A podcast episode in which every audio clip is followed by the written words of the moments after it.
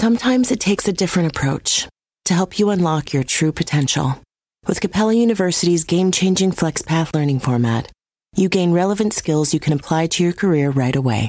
Earn your degree from an accredited university and be confident in the quality of your education. Imagine your future differently at capella.edu. Capella University is accredited by the Higher Learning Commission. Learn more at capella.edu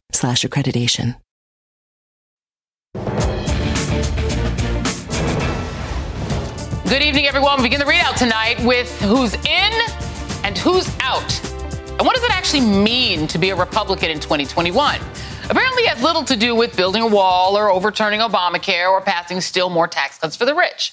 What we've learned in the nearly six months since Donald Trump stopped being president is that to be a Republican today means parroting the big lie, even if you know it isn't true. To be a Republican in 2021, you have to cast aside your common sense and your dignity and declare that Donald Trump did win the election, that he clearly lost last November. And yes, that means you must accept the false premise that led a violent mob to seize the U.S. Capitol on January 6th. Because if you don't support the big lie, you get stabbed in the back. That's what happened to the third highest ranking Republican in the House today, Congresswoman Liz Cheney, who was double crossed by House Minority Leader Kevin McCarthy just hours ago.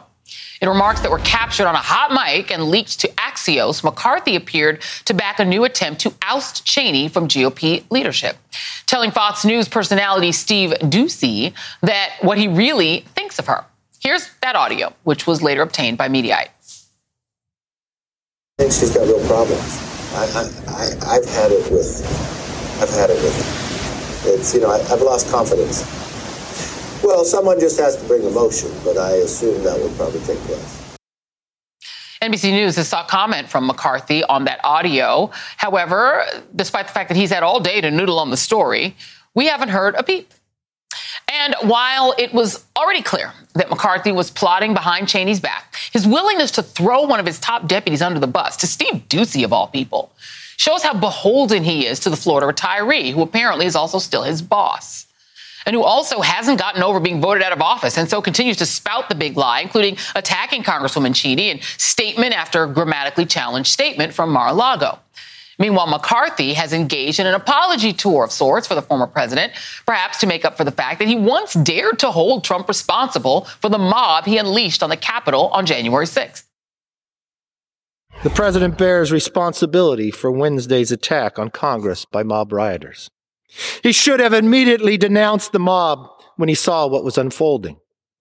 These facts require immediate action by President Trump.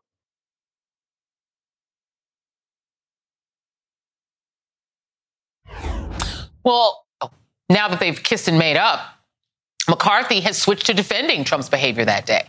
And while he and most in his party have become more beholden to the Palm Beach Norma Desmond, Cheney has been the rare Republican who has stood up to his intimidation tactics. As a spokesman said today, this is about whether the Republican Party is going to perpetuate lies about the 2020 election and attempt to whitewash what happened on January 6th. Liz will not do that. That is the issue. And according to CNN, she told an audience last night that, quote, we can't embrace the notion that the election is stolen. It's a poison in the bloodstream of our democracy. It's also clear that the effort to oust Cheney isn't about being insufficiently conservative or even about matters of policy. In fact, Cheney voted with the former president more often than many of Trump's most loyal and vocal defenders, more than Jim Jordan, Mo Brooks, Paul Gosar, and yes, more than Trump's little buddy, Matt Gaetz. Because what it is about is power.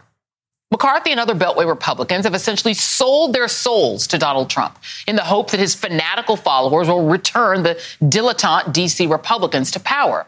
And since they don't actually believe in anything except gaining and holding power, they don't care how much they have to humiliate themselves in the short term in order to get it.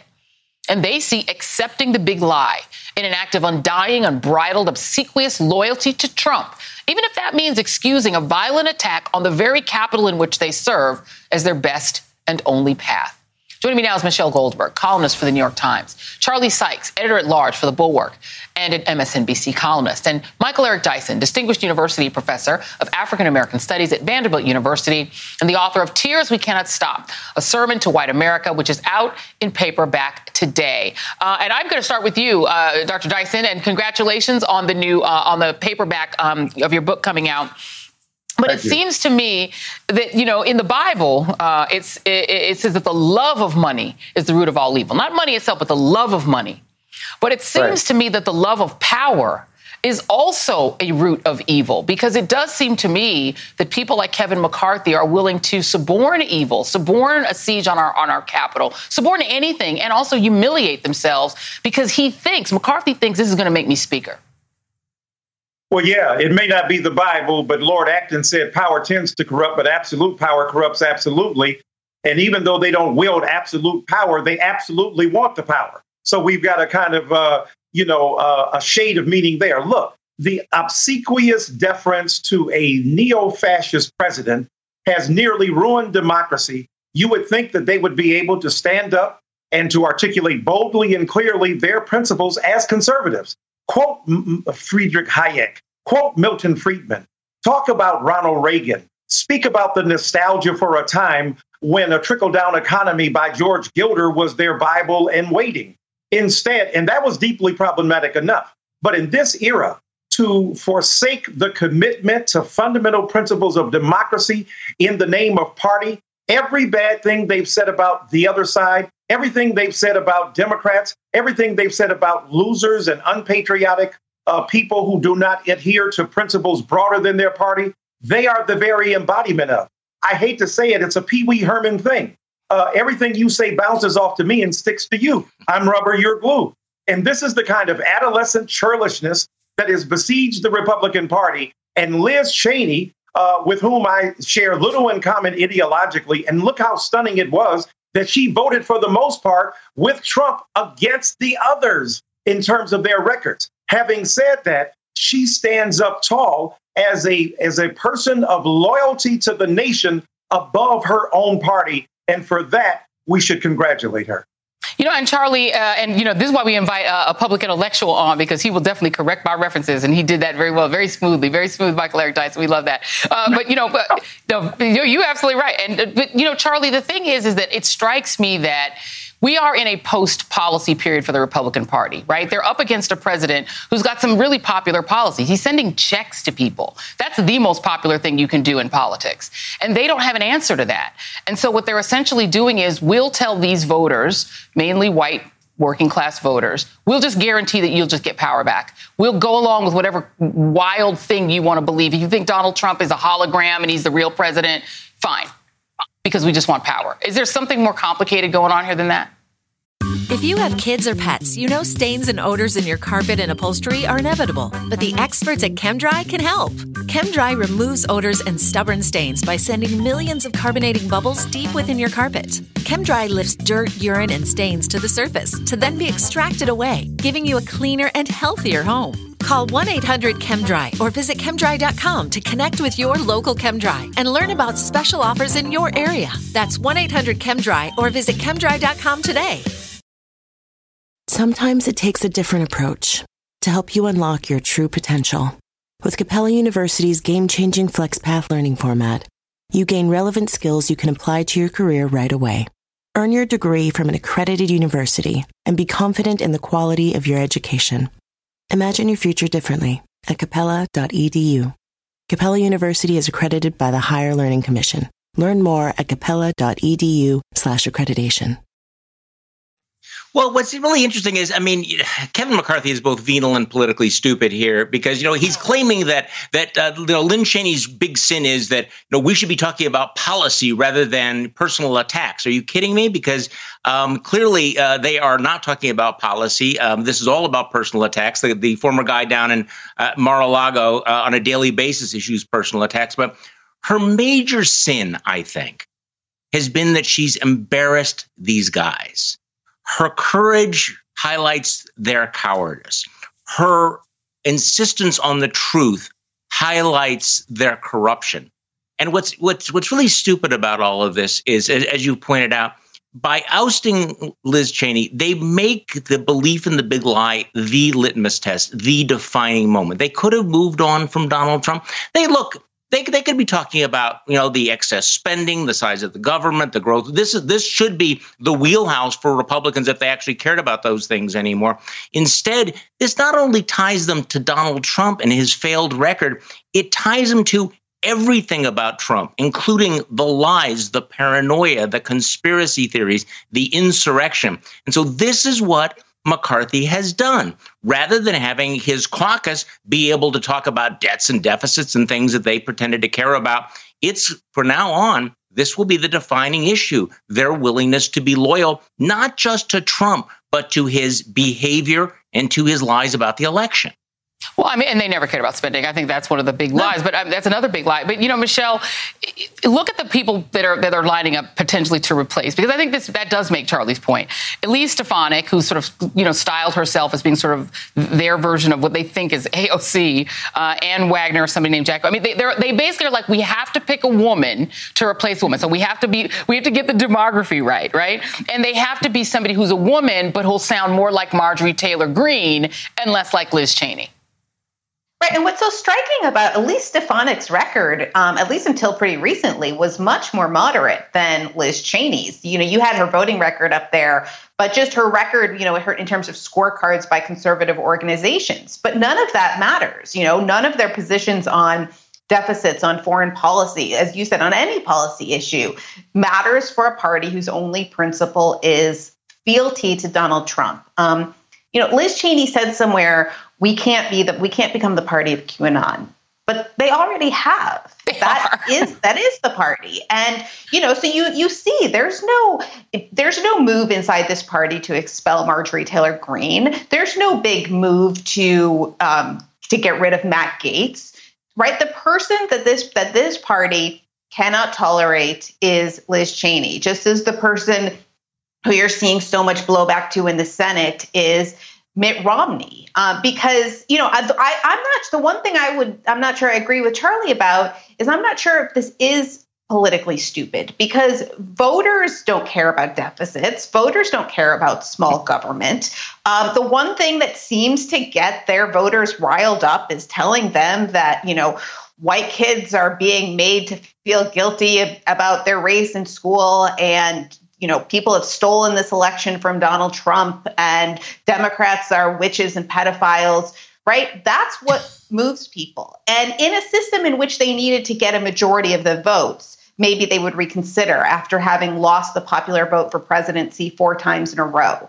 But in a system like ours, where the major where majority rule is increasingly endangered, and where the minority kind of can increasingly exercise power without winning most of the votes, the way to get more power is to exercise your base and and and pass restrictions on the franchise of the people that you hate. And so it's a cynical strategy. It's an ugly strategy, but I'm not sure it's a, um, a losing strategy.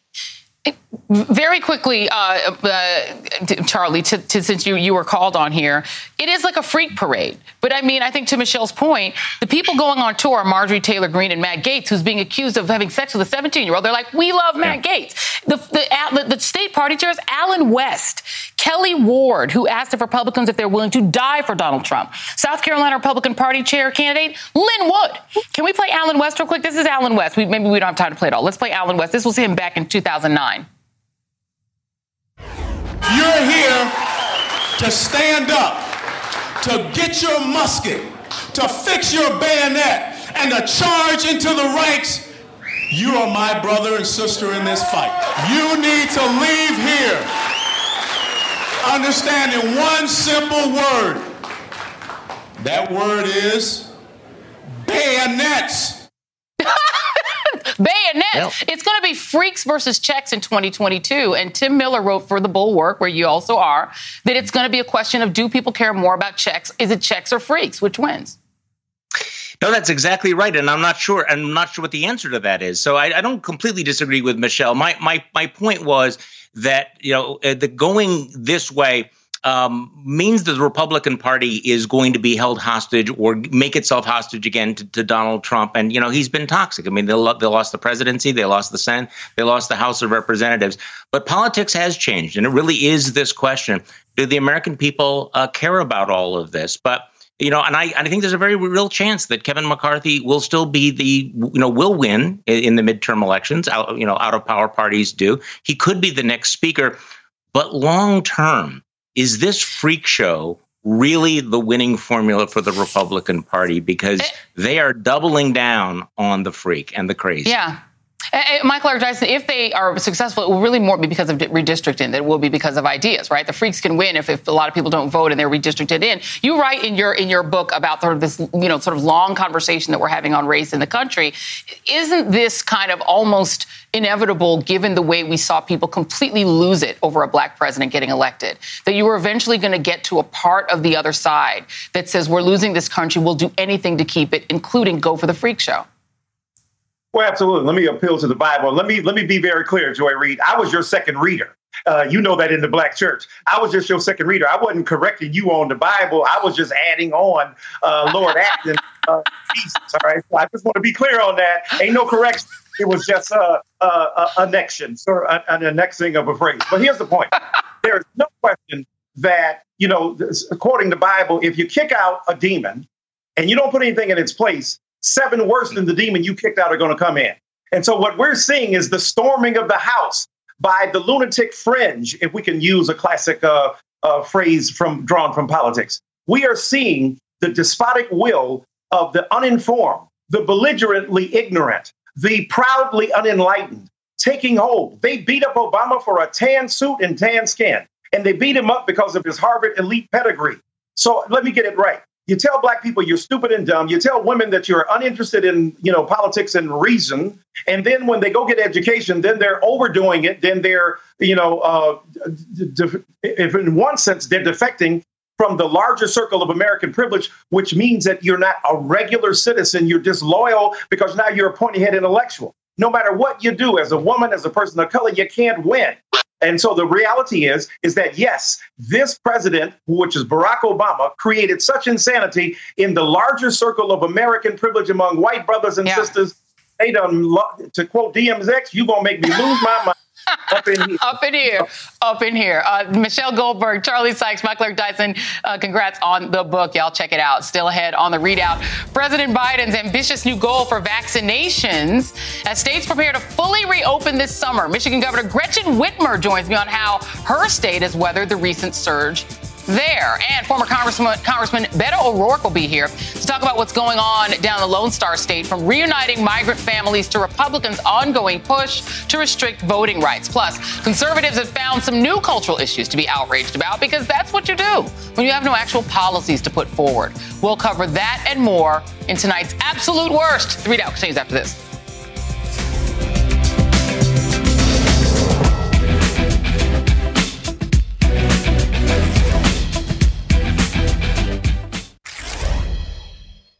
Want to be absolutely clear. You do need to get vaccinated. Getting vaccinated not only protects you, it also reduces the risk that you give the virus to somebody else. It could save your life or the lives of people you love. This is your choice. It's life and death. We need you. We need you to bring it home. Get vaccinated.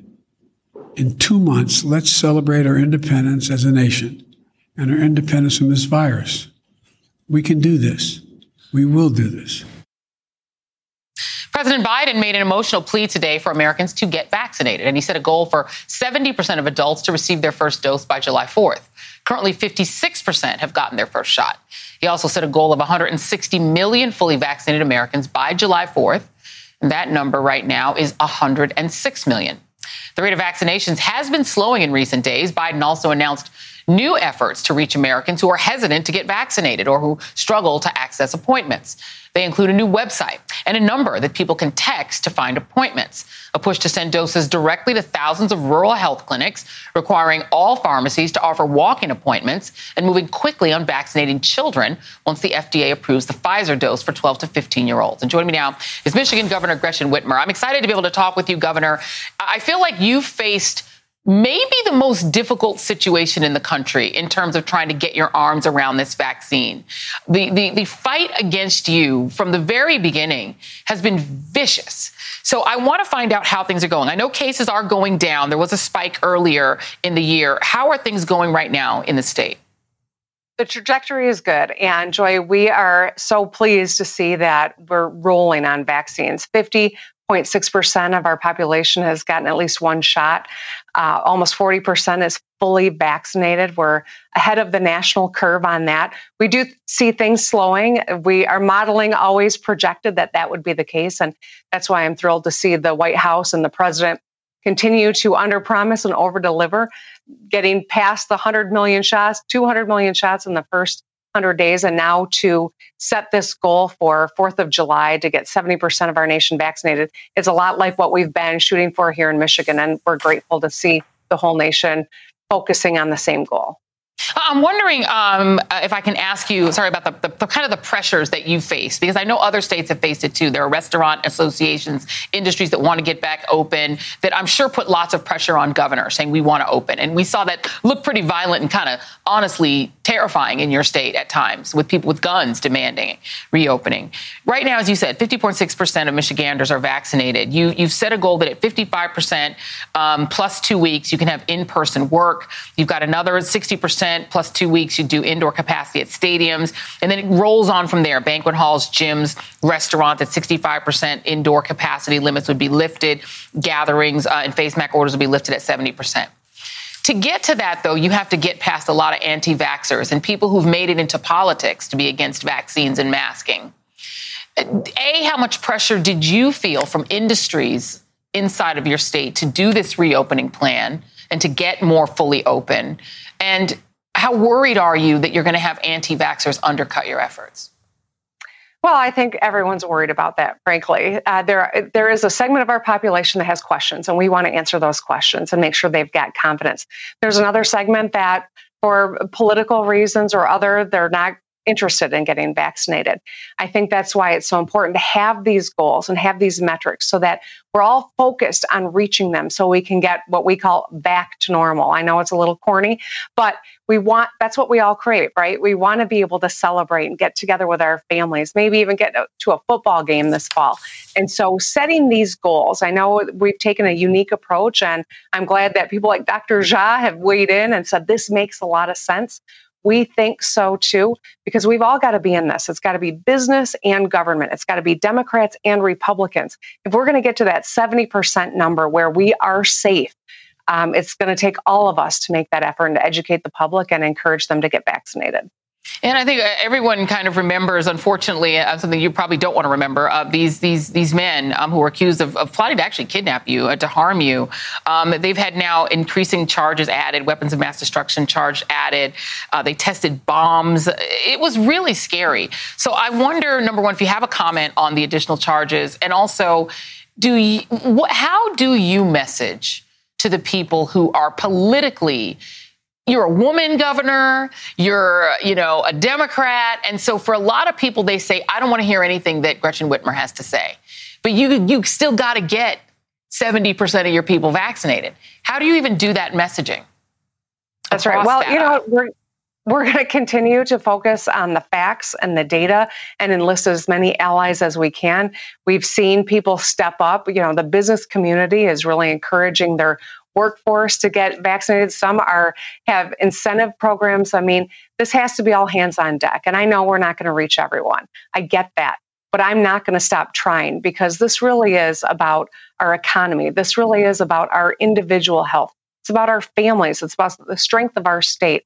You know, I I love the state of Michigan. I love the people of Michigan, and that's what drives every every action that we've taken to keep people safe and to get us back to normal. And that will continue to be the case. There's going to be ugliness. It's unfortunate. It's a part of the moment that we're all living in. I hope that it decreasingly becomes a regular part of conversation and society that we live in because these are, are it's not appropriate. It's dangerous. It undermines our, our republic. And we saw that on january 6th we saw it a lot earlier here in michigan. And i'm just going to stay focused on doing my job and doing as much outreach as i can because there are a lot of good people that are curious, a lot of good people who have questions. And I want to make sure that they get, they get the answer so that they can be safe and get the, get the vaccine. Governor uh, Gretchen uh, Gretchen Whitmer from the great state of Michigan. I love Michigan. Love love Detroit. God bless Flint. Uh, and you you do have a great state. So I wish you all the luck in the world. Um, thank you very much for being here. And still ahead, Beto O'Rourke on the strides being made by the Biden administration as it tries to undo the damage done by Trump's immigration policies and the growing, ongoing push by Republicans to make it harder for Texans to vote. All that and more next on the ReidOut.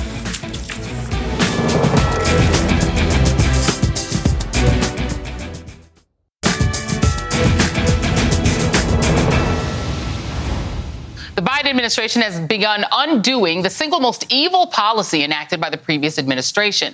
This week, the administration will reunite four migrant families separated under the previous administration's child separation policy. At least one child was just three years old when separated from their parent. According to the White House, there are still more than 1,000 families that remain separated. More than 5,500 children were separated from their families under the previous administration's zero tolerance immigration policy. Jacob Soboroff recently spoke to one young migrant who's expected to be reunited with his mother this week after more than three years. Brian is now 18 years old. It's just a really cruel experience that I just hope no one um, has to go through. They're doing a good job on protecting the kids, but I think they're like putting too much attention on protecting them physically. But what about like emotionally and everything that like they're feeling and that they go through by separating them from their parents? Yeah, they yes, they're you're protecting them from whatever they're escaping from their countries or whatever whatever they had to go through, but they're you're putting them into even more pain by separating them from their families. The border remains a faux talking point for Republicans. You may remember in March when a group of GOP senators put their border demagoguery stagecraft into full effect in Texas, with Ted Crocodile Cruz leading the way, complete with patrol boats and machine guns. They spread lies about migrants pouring into our country.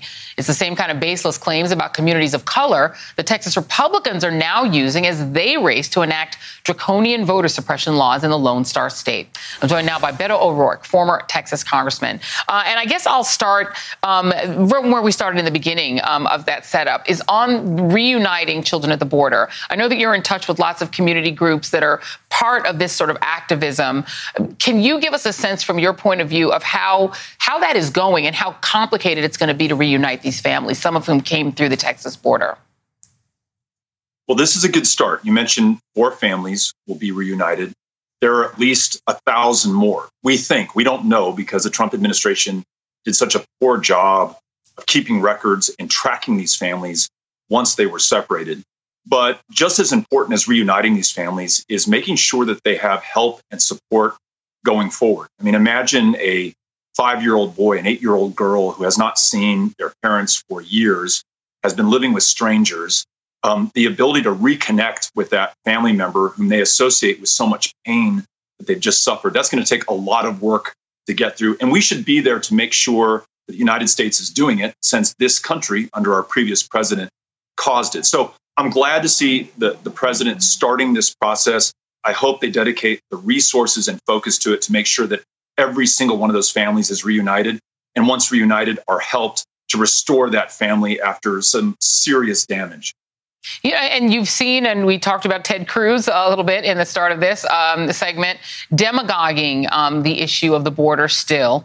Um, and I wonder if the kind of demagoguery, the fact, the fact that they're being used, these families and these children, in a lot of cases, um, who are alone in this country somewhere, or their parents are somewhere back in Honduras or Guatemala or wherever, if the demagoguery is making it harder for people to come forward and making people fearful, are you worried that the demagoguing will make it harder to reunite the families? Let's take them at their word. If, if they're truly concerned about these children and the plight of these asylum seekers and refugees at our border, then let's work, Democrats and Republicans together, to ensure that these families can come to the United States and meet their children here and get the support that they need. We should also acknowledge that Ted Cruz and many others were blaming uh, President Biden for overcrowding at Border Patrol facilities. Over the last month, you've seen an 80% drop in children detained at Border Patrol facilities, going from something like 5,800 kids to 790. And that's after Donald Trump had dismantled much of the infrastructure at the border to help these families. So um, it's it's a lot in a very short period of time. A lot more work to do, including, of course, getting at the underlying conditions that would cause these families to flee. And I know that the Vice President Kamala Harris is doing extraordinary work right now with regional leaders to address that. But that has to remain a priority of the United States if we're not going to have this same challenge a year, five years, 10 years from now. Um, you know, we can't talk Texas without talking voting because the other thing that people of color are being used um, to demagogue is the issue of voting. And, you know, the other side, the Republican Party, uses this specter of people who are undocumented suddenly rushing the polls and voting, which is not something that we've seen a phenomenon of, but they pretend it is. And in a state like Texas, it's fairly easy to do. And so they're enacting this just sweeping series of laws that Texas Republicans are looking at passing. There's one called SB 7 that's in committee, there's an HB 6, there's all of these laws that will make it very difficult. Criminalize sending in mail in applications, protecting partisan poll watchers, which could use for intimidation, creating new rules for people who are assisting voters. Some voters need assistance with language, limiting polling places in large urban counties, restricting early voting, um, et cetera, et cetera. I mean, even allowing poll watchers to film people you know, organizations like True the Vote can't wait to get in there. And they're not going to film people who look like, like you, with all due respect. They're going to film people who look like me or people who are Latino. Um, what can be done about that? Um, what are organizations doing about it? And are you worried that free and fair elections could become a thing of the past in a state like Texas? We just learned within the last hour that the Texas House is going to vote on a bill similar to the one passed by the Texas Senate this Thursday. If that passes and they can work out the differences in committee, it'll go to Governor Abbott for his signature and all these voter suppression tactics that you just described will become law in a state that is already the hardest in the country to vote. In no online voter registration, 750 polling place closures over the last eight years, racial gerrymander, voter ID, you name it, we've got it in Texas. It's about to get even worse, but there is still time. It has not yet passed, it has not been voted on. If those from Texas watching this right now can call their state reps before the Thursday vote, I hope that they can compel them to do the right thing, Republican, Democrat, or otherwise, every eligible voter should be able to participate. That's going to be a lot harder if these bills pass. I have to say, and I'm sure you probably get sick of being asked this, but there are very few, it seems to me, Texas Democrats who have the stature statewide to be able to, you know, even be viable statewide. Um, have you thought about whether or not you would want to try to run against Greg Abbott? Would you want to run for governor? Is that something that you've considered? I'm going to think about where I can do the most good. And, and right now, I'm finishing a semester teaching at Texas State and, and the University of Texas. We're also running an organization called Powered by People that's registering voters across the state of Texas in, in the face of this voter suppression. Um, so I'm, I'm going to continue to do this work and continue to think about where I can be most effective. Well, I, am sure you probably wouldn't flee for for Mexico uh, during a, a, ice storm. So maybe maybe a, a, rematch with Ted Cruz might be something in the offing. I'm sure he would not enjoy that. Uh, Beto O'Rourke, former Congressman Beto O'Rourke, thank you very much. Appreciate you being here this evening. Okay, up next. Tales told by idiots, full of sound and fury, signifying nothing. That about sums up conservatives' later, latest culture wars, which brings us to tonight's absolute worst. And that is next. Don't go anywhere.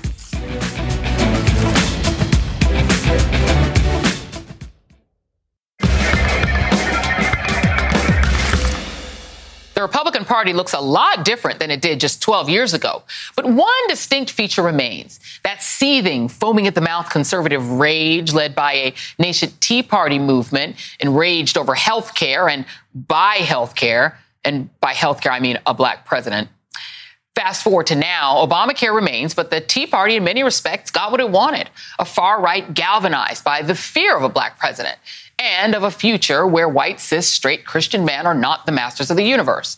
And that conservative outrage machine, you see it churning every day on the House floor or in commentaries by Tuckums and his friends at Fox News.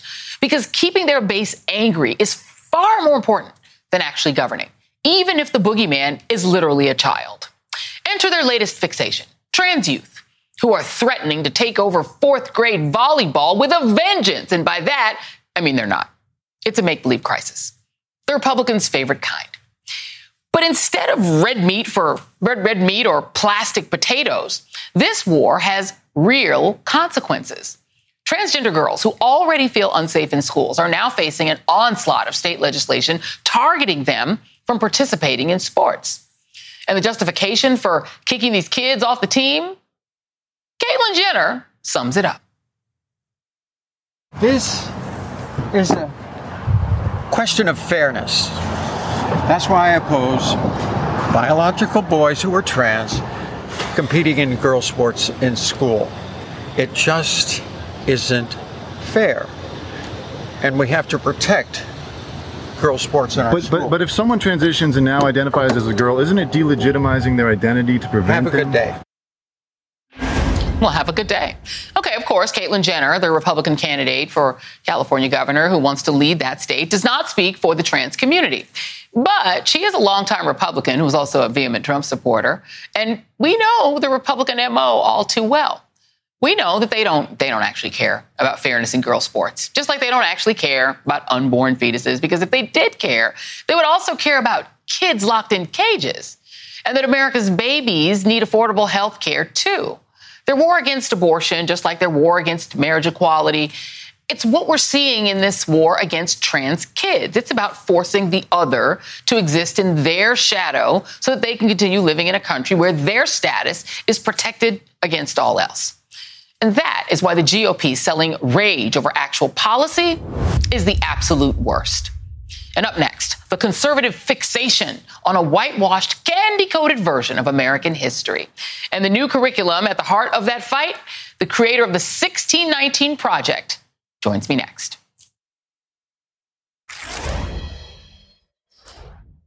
Thanks to the New York Times seminal 1619 Project, which traces the consequences of slavery from its inception centuries ago to its modern day implications for Black Americans, we've seen a growing movement to reframe how American history is taught in public schools. Well, some parents who are opposed to critical race theory as new curriculum aren't too pleased. Just because I do not want critical race theory taught to my children in school does not mean I'm a racist, damn it. it actually, it does. It's just another example of Republicans turning kids into a wedge issue, just like their politically motivated attacks on transgender youth who just want to play sports. Joining me now is Pulitzer Prize winner and creator of the 1619 Project, Nikole Hannah-Jones of the New York Times Magazine, and Charlotte Clymer, transgender activist and former press secretary for the Human Rights Campaign. Two of my favorite follows on Twitter, brought to life. Uh, Nikole, I have to go to you first because you have been firing them up, uh, throwing W.E.B. Du Bois down, you know, like firecrackers all over Twitter. Um, I'm going to allow you to respond to Mitch McConnell, Senate Minority Leader, who said 1619 is not an important date in history. Dates like 1776, the Declaration of Independence, 1787, the Constitution, Civil War, that's the sort of things that are important, not that.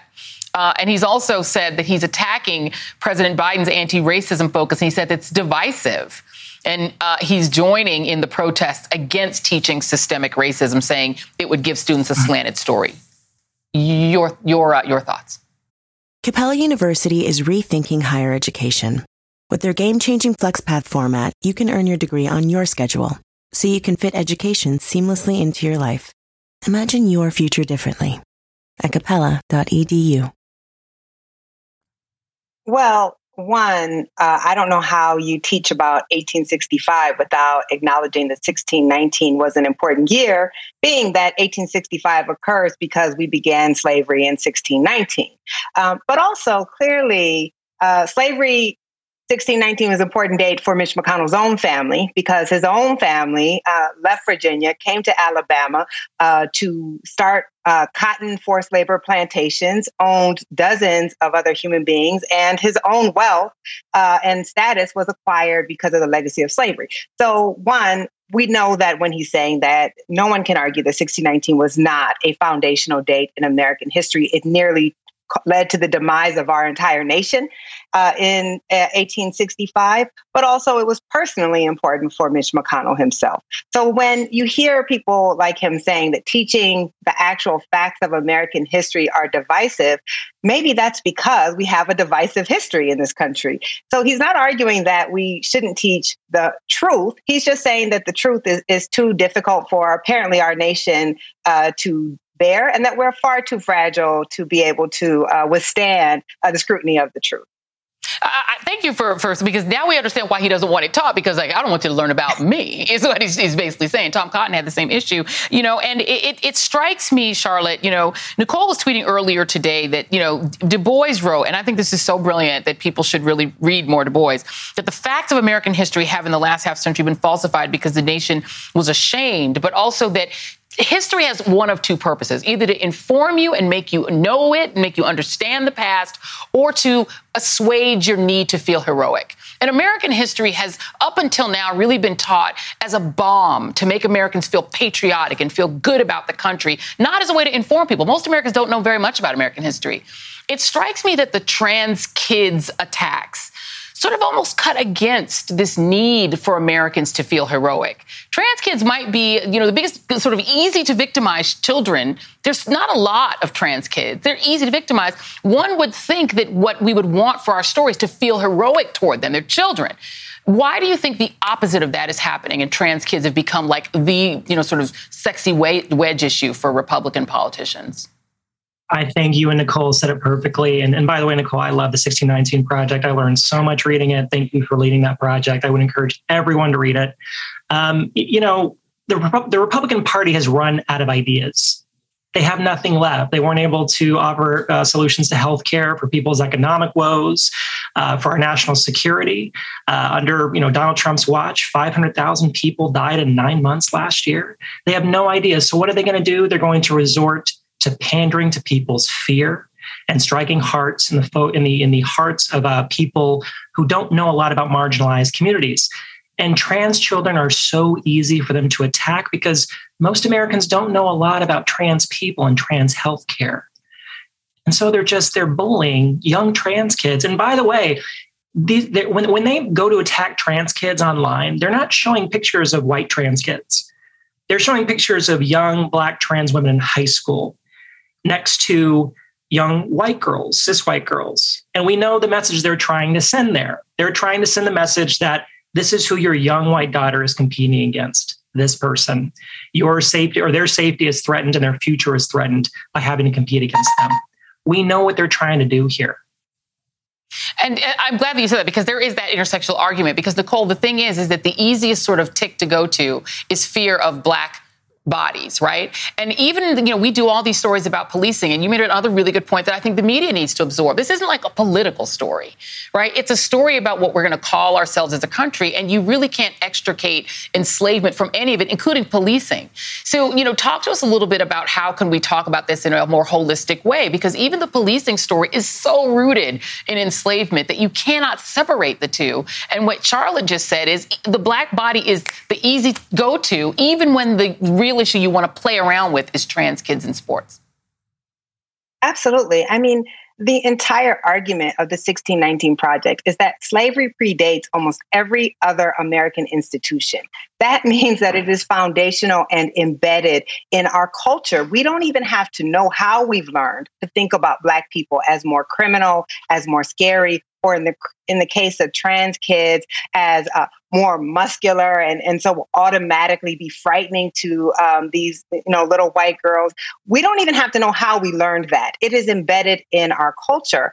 And i think what is so important is understanding that intersectionality you know the the term coined by uh, Kimberlé Crenshaw which shows yeah. what black people have always known.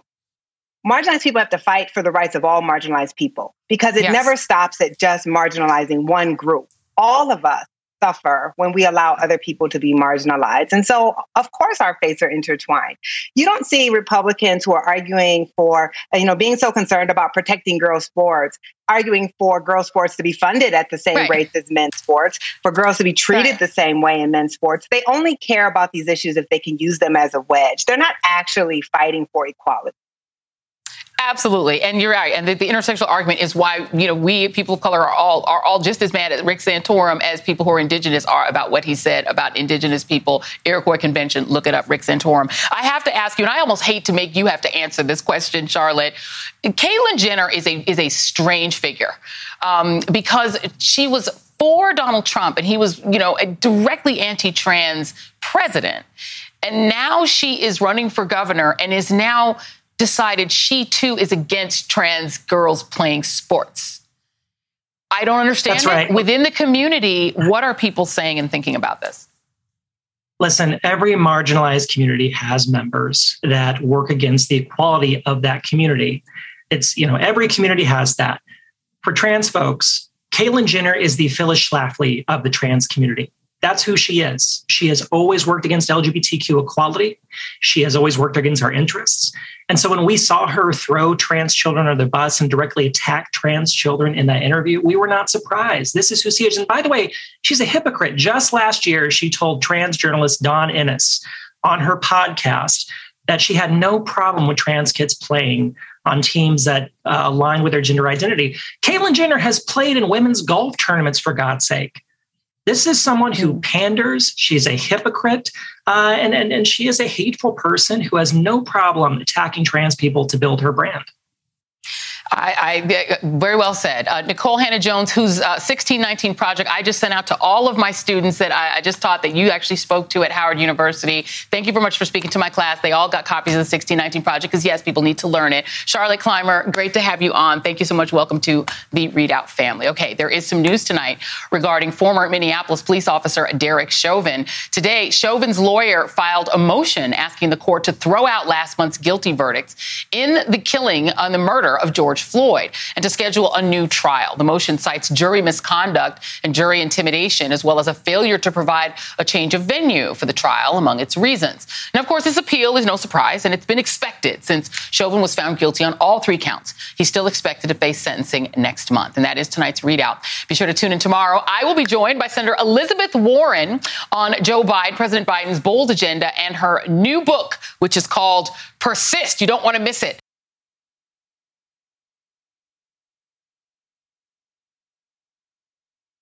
Sometimes it takes a different approach to help you unlock your true potential.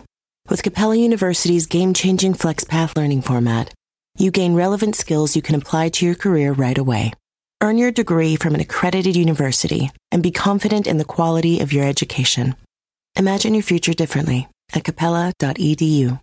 Capella University is accredited by the Higher Learning Commission. Learn more at capella.edu/accreditation.